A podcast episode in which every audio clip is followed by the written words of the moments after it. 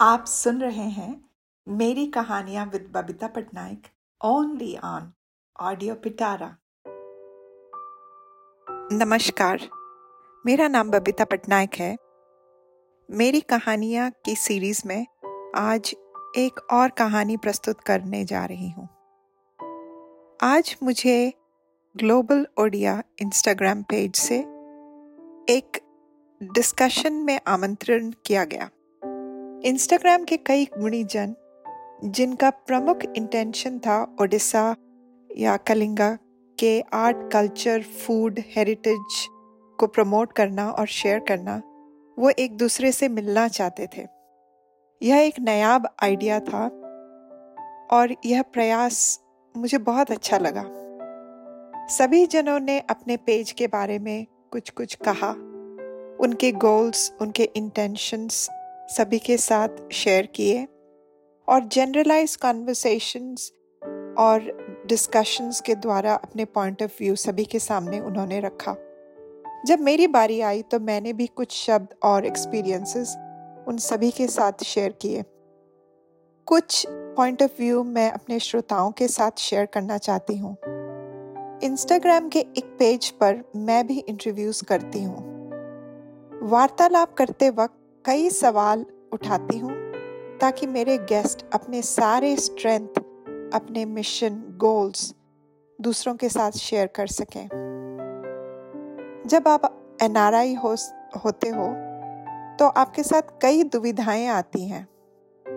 न सिर्फ़ आप अपने आप को सरवाइव मोड में रखते हो आपको अपने क्षेत्र में एक्सेल करना पड़ता है।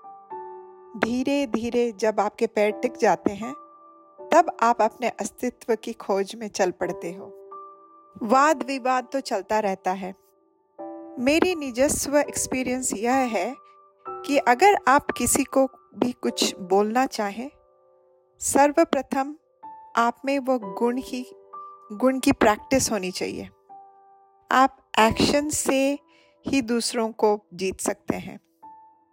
अपनी सोच और प्रकृति का सम्मेलन होने के पश्चात अपने आप में एक दृढ़ प्रतिष्ठा और कॉन्फिडेंस की जागरण होता है, जिससे एक अपने आप में एक आभा निकलती है और लोगों को फिर समझाने की आवश्यकता नहीं होती।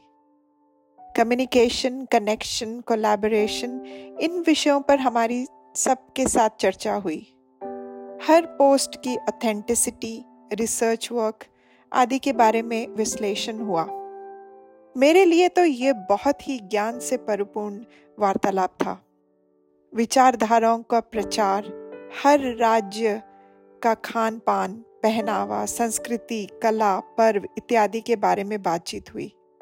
सभी में जोश था, नम्रता थी, ज्ञान की आभास थी और सभी में कुछ अच्छा करने की क्षमता और प्रयास झलक रहा था।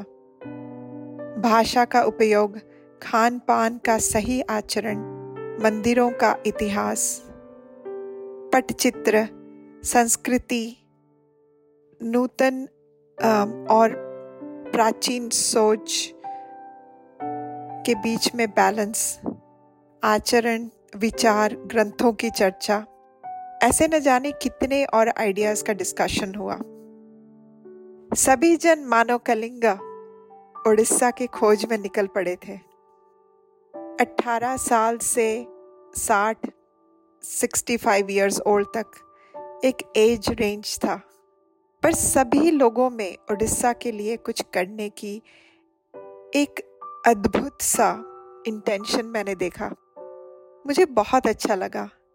मुझे अक्सर लगता था, जब आप एक बाहर के देश में रहते हो, आप अपनी संस्कृति को बहुत ही नाजुक तरीके से आप उसे संभाल के रखते हो। और यही परिस्थिति अब सारे विश्व में है, जहाँ हमारे पुराने आचरण विचर, विचार और प्रतिष्ठा वाले संस्कृति अब मुझे लगता है सोशल मीडिया के थ्रू हमें फिर वो मौका मिल रहा है कि हम फिर अपने रूट्स में वापस जाएँ।